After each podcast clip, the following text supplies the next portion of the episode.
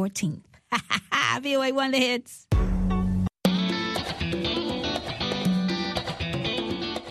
Welcome to Learning English, a daily 30-minute program from the Voice of America.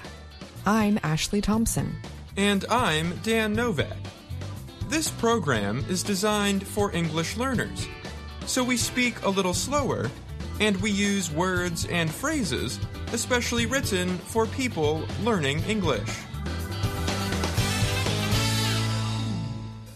On today's program, Faith Perlow and Andrew Smith have a report on how Taiwan pushed back against disinformation efforts in last month's elections.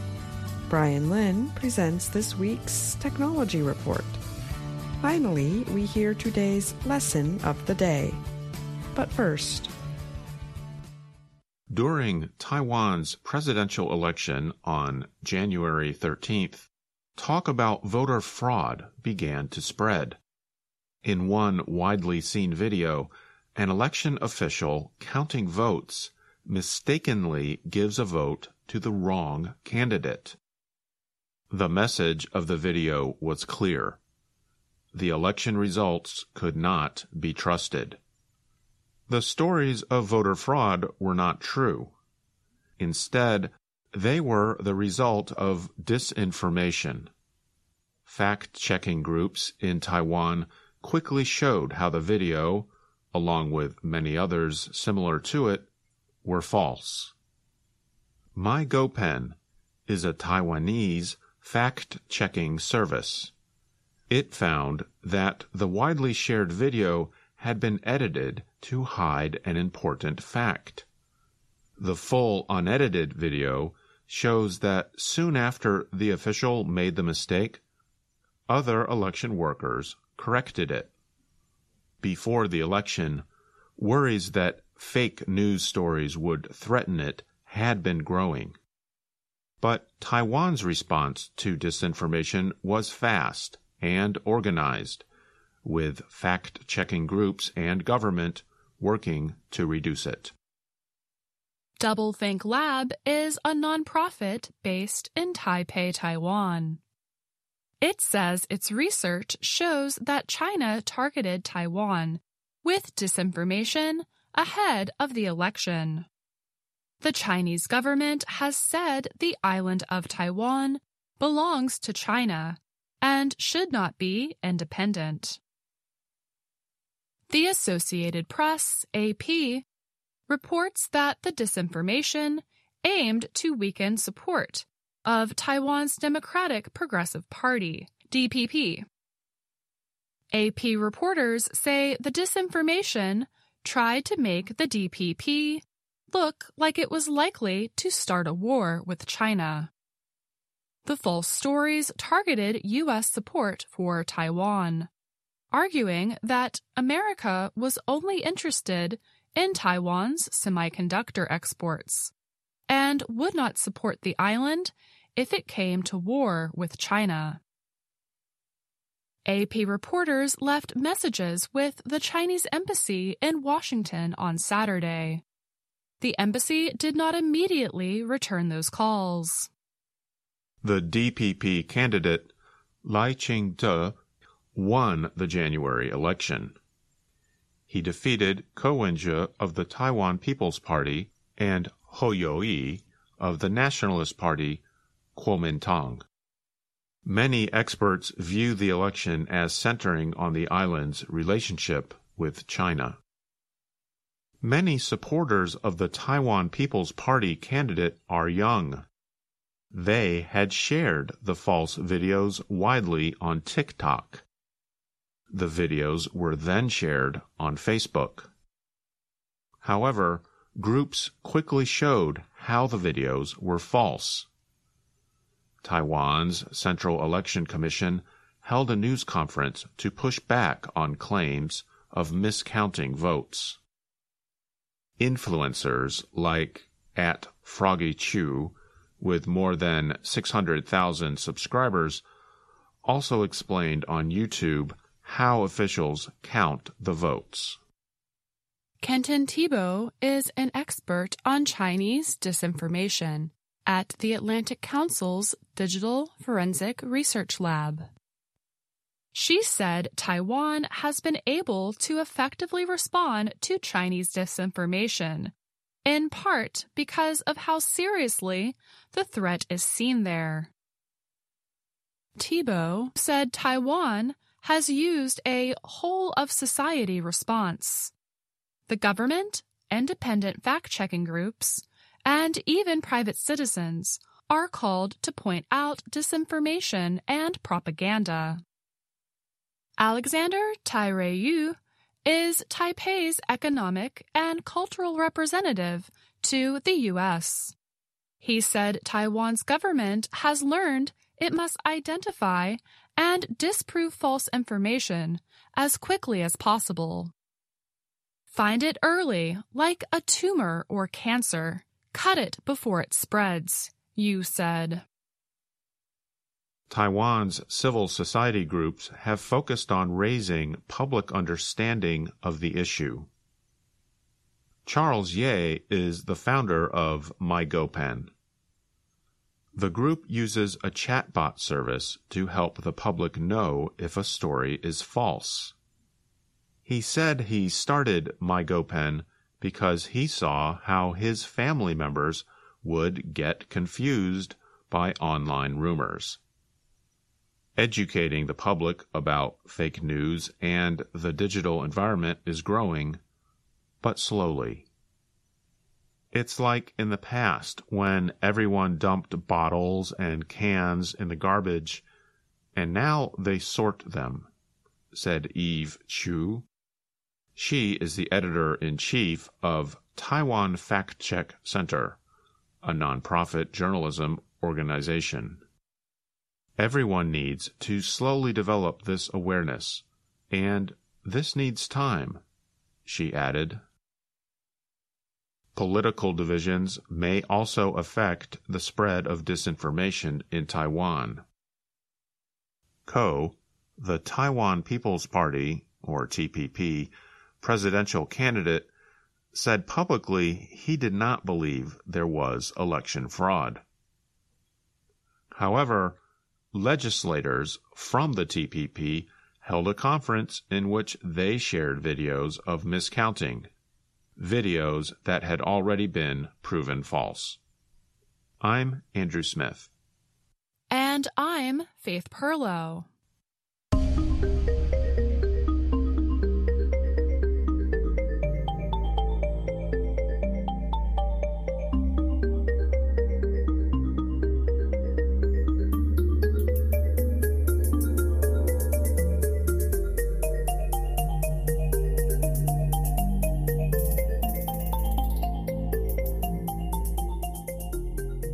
Elon Musk says his company, Neuralink, has placed an experimental brain device in a person in the first human test of the technology.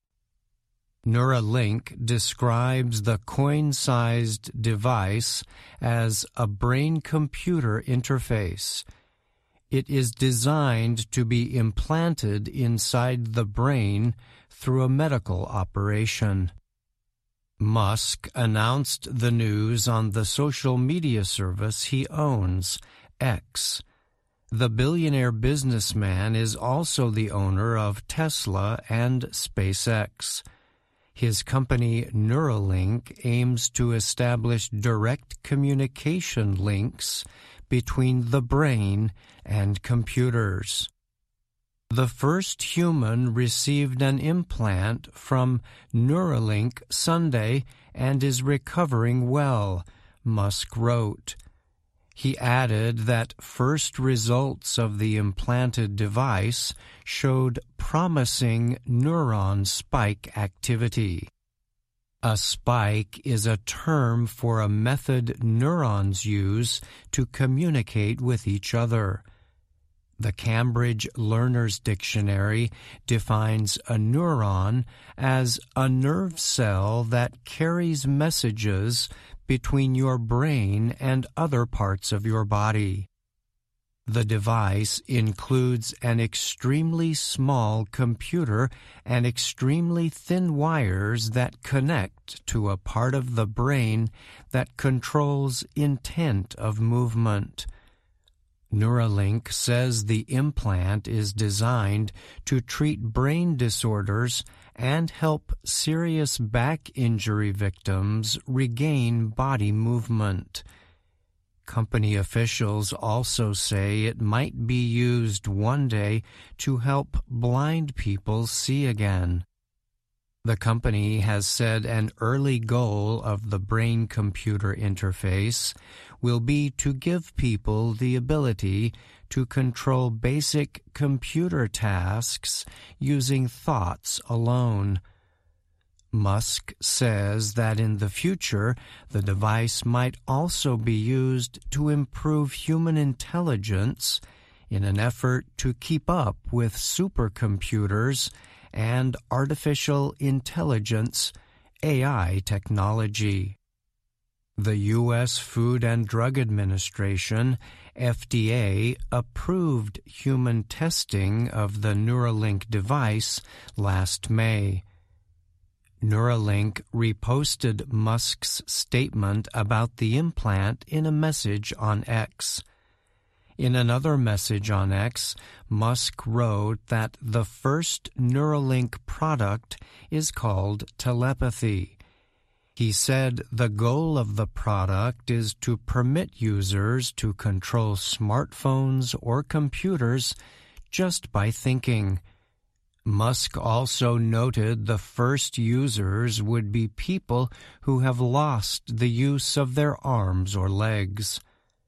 It remains unclear how well the brain-computer interface system or similar devices will work in humans.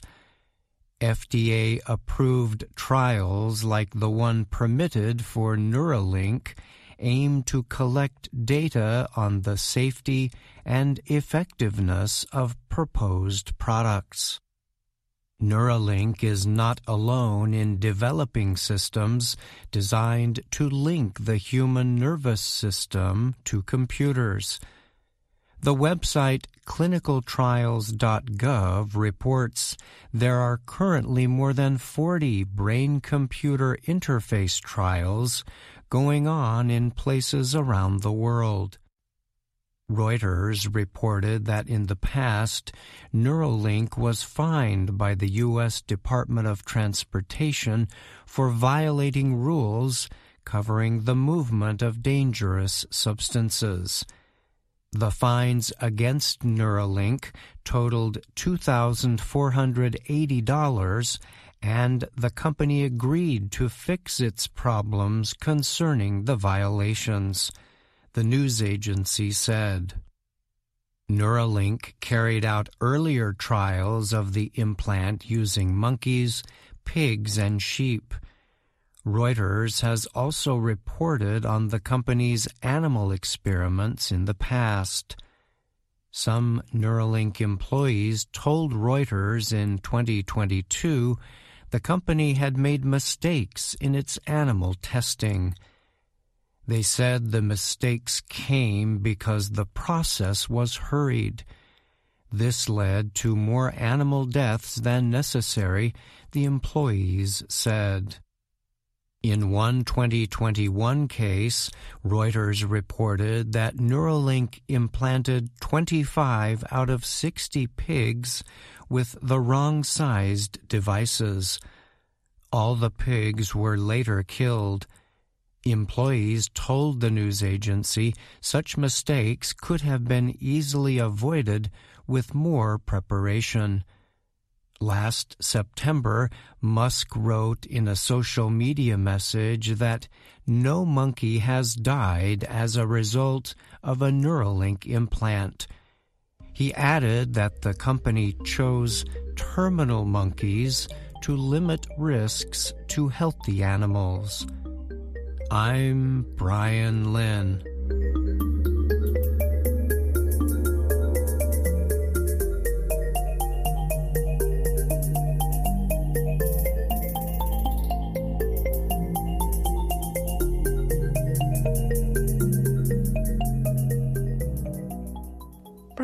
Robbins joins me now to talk more about his technology report. Thanks for being here, Brian. Of course, Ashley. Glad to be here. This week, you described the start of new human experiments on a device designed to enable communication between a computer and the brain. As the report noted, the company carrying out the trials, Neuralink, is not the only one doing this kind of work. What can you tell us about that? Yes, so I noted in the report an official government website lists information about more than 40 trials of brain-computer interfaces going on around the world. Now, some of these have been going on for quite some time, too, and at least one of the companies, an Australian one called Synchron, implanted its first device in a patient in 2022. I noticed the report pointed out the first people expected to use Neuralink's device will be victims of injuries that left them without the use of their arms or legs, correct? Yes, that's right. And company officials have said this kind of technology development does take time and happens in steps. The first major progress Neuralink would like to see is the technology enabling a person to perform an action just by thinking. Once that step is completed, the company says it will be centered on building upon that. Elon Musk, by the way, has said the system could also support future products aimed at improving human intelligence, but that development likely remains years away. Well, thanks again, Brian, for answering my questions today, and thank you for that report. You're welcome. Thank you, Ashley. VOA Learning English has launched a new program for children. It is called Let's Learn English with Anna. The new course aims to teach children American English through asking and answering questions and experiencing fun situations. For more information, visit our website, learningenglish.voanews.com.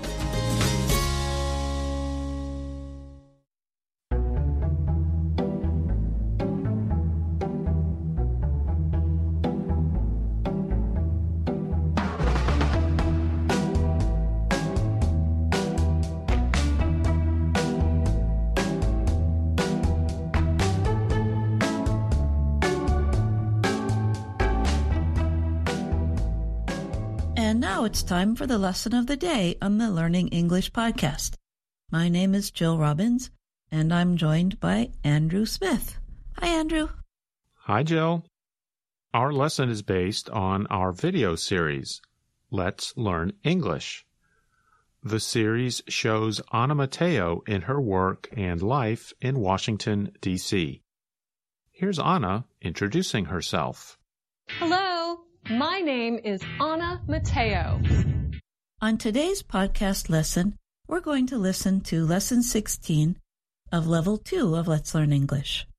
This lesson repeats many times 2 ways we can talk about things we did or experienced on a regular or habitual basis in the past.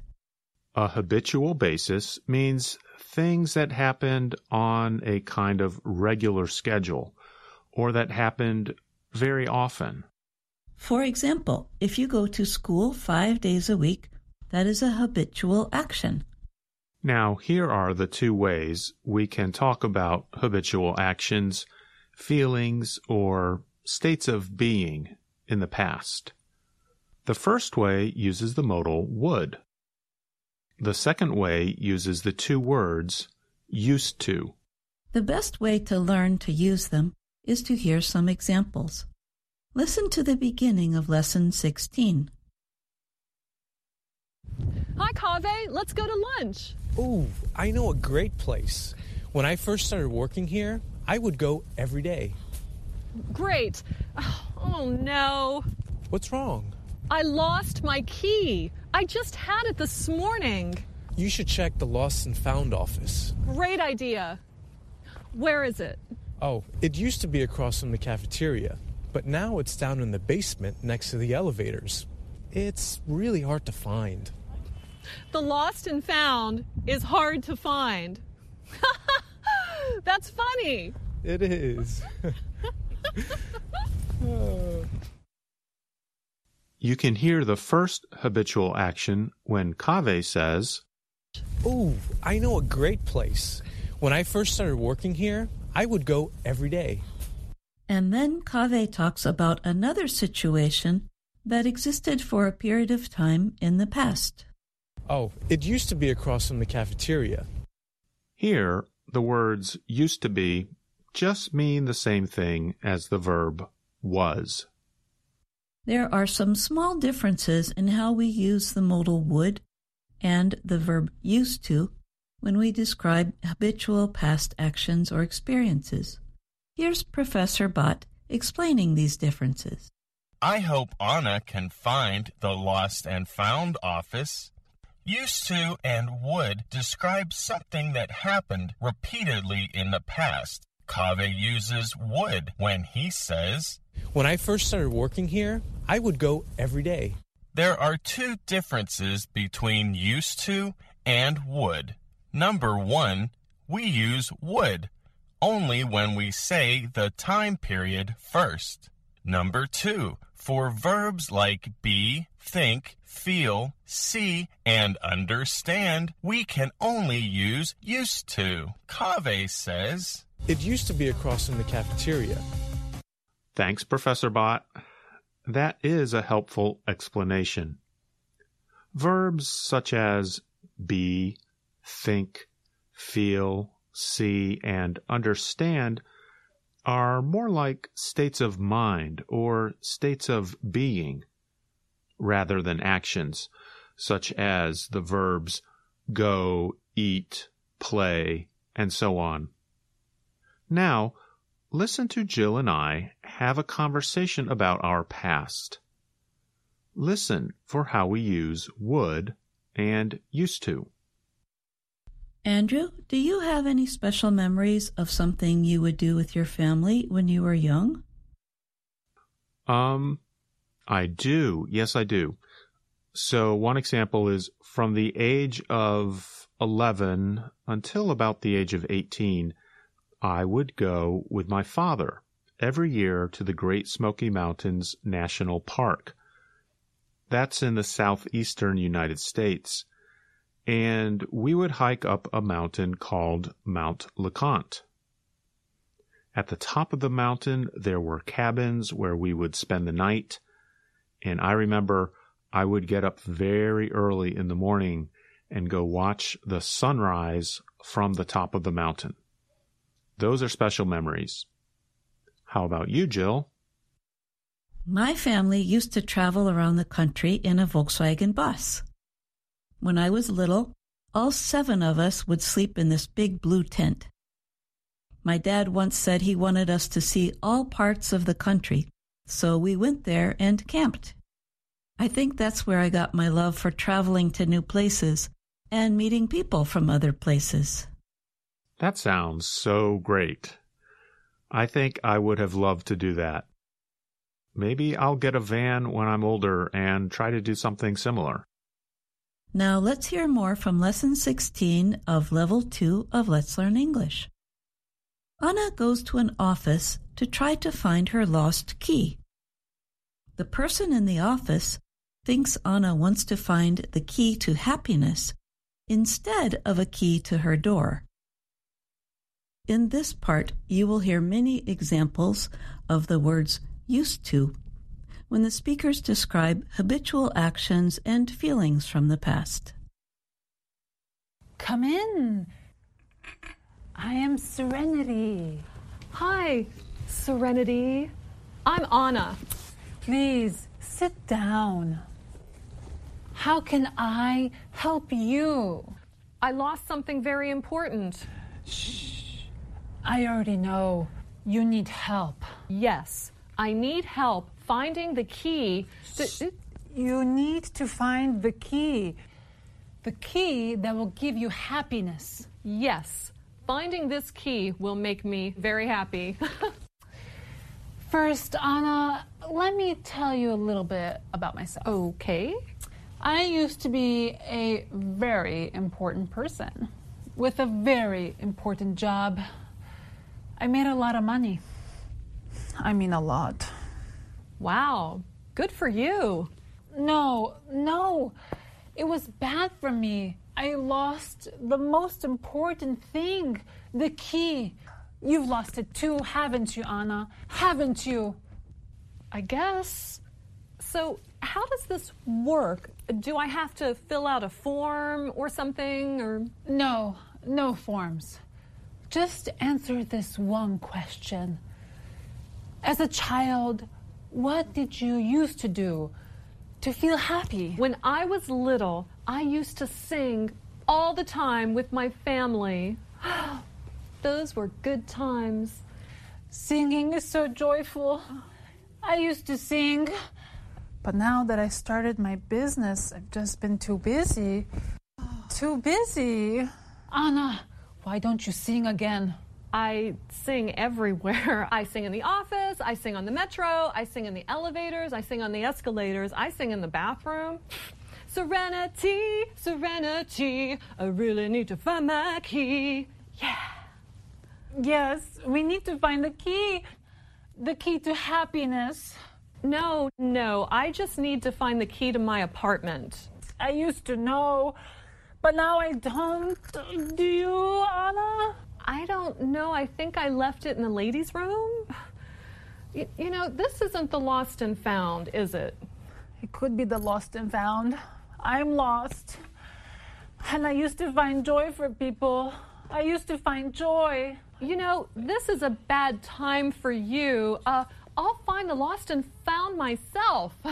Bye. Thanks. I used to find joy. I used to find joy. I used to find joy. I found my key. I used to find joy. Oh, the sad woman in the office used to find joy. Well, hopefully she will find it again soon. Listeners, what are some things you used to do when you were younger? What would you do when you played with your friends? Write to us and let us know. You can send your email to learningenglish@voanews.com. Remember, you can always find us on Facebook, YouTube, and Instagram. Thanks for listening. I'm Dr. Jill. And I'm Andrew Smith.